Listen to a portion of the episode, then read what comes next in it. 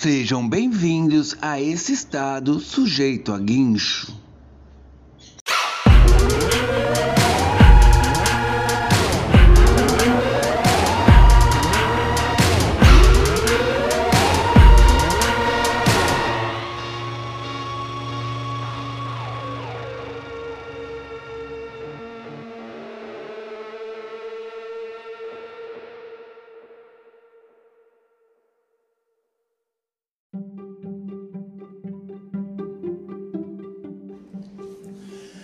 O que, que muda na vida de um longboard LDP quando você saca 10 milímetros de cada lado da trave do truque traseiro?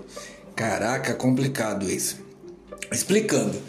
Quando você monta um longboard para fazer LDP, né, que é longa distância e que você usa para remar, né, que é o, o push, e você vai bombalhando, que é o pump. Então o que acontece? Quando você tem os truques normais, quando você compra o truque invertido, ele vem com os tamanhos de 140 milímetros, 150, até 200 eu acho, né? Não manjo muito. O meu em específico era de 150 milímetros, então tinha 150 no truque da frente, 150 no truque de trás.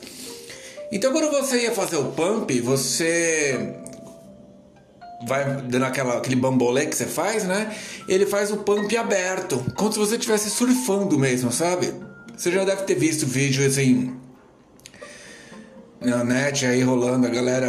Parece o skate dance, sabe? O longboard dance, que a pessoa fica girando e tal, mas sem fazer as manobras em cima do shape, apenas o vai e vem do skate. Ele tem um bambeado aberto. Quando você saca 20 milímetros do truque traseiro, ele vai ficar mais fixo, como se fosse, imagina um limpador de para-brisa do carro. A base dele está fixa e a frente vai indo para a esquerda e para a direita apenas. Isso faz com que o que aconteça? Com que você vá para frente, para o alto e avante. isso só para completar. Mas não é que você vai para frente, né? Então você vai muito mais para frente. E quando eu tive um encontro com a galera do LP Baixada Santista no domingo mais recente agora que nós nos encontramos, que foi 5 de dezembro de 21, eu conheci o Fábio Gil, um cara que anda de LDP há 5, 6 anos para mais, e grande parte das informações que você encontra na internet são por conta dele. E ele falou que meus truques estavam muito soltos. E eu achava que era legal deixar ele solto, porque falava, ah, ele tá indo. Eu vou bambeando, né, cara? Eu vou pampeando pra lá e pra cá. Ele falou, cara, quando você monta um skate longboard para fazer longa distância, os bushings dele são específicos para o seu peso, para sua altura. E qual a função dele, cara? Ele funciona com uma palavra em inglês chamada rebound, que é tipo assim, quando você aperta o calcanhar para baixo, ele te joga para cima, entendeu? Fazendo com que você não faça tanto esforço para fazer a bambeada, a balançada. Então você vai fazer com pouco esforço, as próprias borrachinhas, os próprios bushings fazem com que você vá e volte. Então o que acontece? Você tem que apertar eles. Eu falei, ah, então beleza, vou apertar, né? Porque até então meus truques pareciam quando você tá andando de bike você tem que estar no equilíbrio, né? Se você para, você cai. Ele era bem assim, ele era muito solto, muito, muito, muito solto. Sendo que qualquer velocidade a mais que você pegasse era risco de queda. É que eu tinha pegado a base, então tava indo ok. Mas daí eu apertei. Daí eu dei um rolê no dele, ele tem um com uma, um shape plataforma tal, e os truques G-Bomb, assim como o meu. As bases, né, G-Bomb. Uma outra hora eu explico o que seria isso. Daí, cara, eu falei, meu, o seu, o seu skate tem a traseira totalmente fixa no chão e ele parece uma bala, parece uma Ferrari. Ele falou, isso é por conta que meu shape é plataforma, ou seja, ele é uns 20 centímetros, 30 centímetros a mais que o meu, ele é grandão. E se dá ao fato de que a minha traseira tem 20 milímetros a menos que a dianteira. Eu falei, ah, daí ele me disse, então faça isso. Tira 10 milímetros de cada lado do seu truque traseiro e ele vai ficar mais fixo.